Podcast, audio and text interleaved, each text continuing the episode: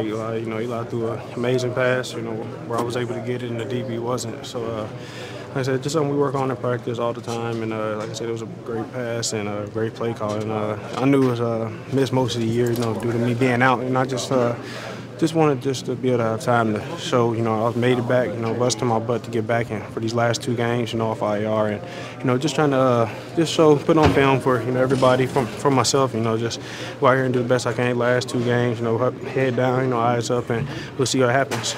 Cody, looked like um, on those two one-handed catches, you kind of had to catch them one-handed. Uh, can you take us through the two plays and uh, how you came down with them? Uh, like I said, uh, great, great pass from the quarterback. You know, from Eli. You know, and uh, like I said, he threw where you know, only I could catch it. And uh, like I said, it was just, you know, just practice. just having to make the play, focusing on the ball, and like I said, I was you know happy to come down with him.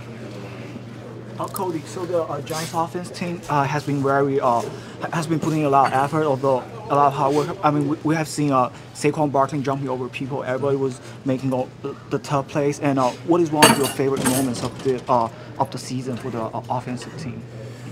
It's uh, honestly, I don't have just one. It's too many. You know, everybody's made big plays. You know, in offense, and like even you know, Tien got him with a touchdown. You know, last week, and uh, I mean, everybody's made plays. So it's not just one all play. A lot of them been just wild plays. Because like I said, we have you know some great playmakers on the side of the ball, and you know, when everybody get the opportunity, they always make the most of them, and they play hard, physical, and like I said, uh, it's not just one play. It's many of them.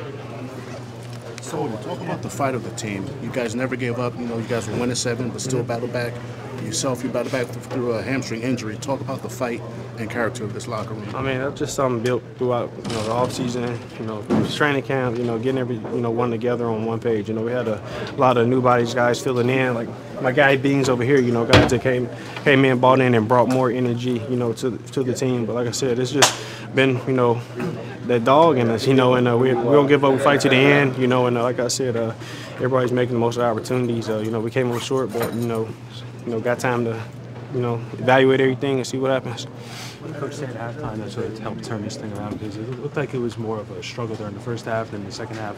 No, he, says what, he says he always says, you know, coach short and sweet, you know, getting to the point, you know, he just gave us, you know, short and sweet, we, but, you know, everybody keep fighting, you know, pretty much, uh, you know, leaders step up and lead, and that's what they, you know, they do, and that's what they did, and you know, everybody came out to play. Cody, I apologize if this was necessary, but what do you think about the season that Eli Manning had? I think he was good. I think you know he's a heck of a quarterback.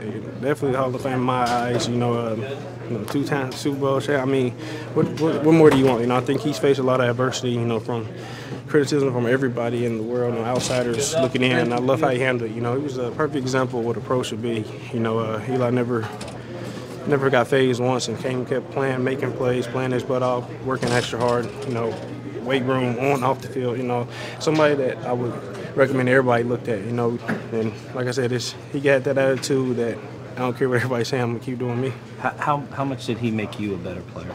A lot. Like I said, watching him, you know. Uh, how he prepared, how he, you know, came in every day, how he's about his business. And, you know, I've always been, you know, since I've been in the league, you know, talked down and always put in the back burner and stuff. And everybody, you know, got the things to say. And, you know, me knowing that, you know, this year coming for him, everybody wanted to say what they wanted to say. And he didn't, he didn't worry about it. He kept playing and proving everybody wrong. And I love that. Do you want him to be the quarterback next year? Whoever the quarterback is, of course I would. But whoever it is, you know, it's going to be the quarterback. Everybody going to have to rock with whoever it is. Of course, but of course you want Tien back there.